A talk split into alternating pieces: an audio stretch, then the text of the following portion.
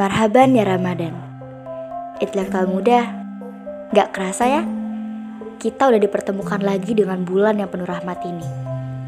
Meskipun ruang gerak kita masih agak terhambat karena keadaannya masih belum stabil, tapi Dena harap esensi dan kehangatan Ramadan tetap terasa dalam hati maupun keimanan kita.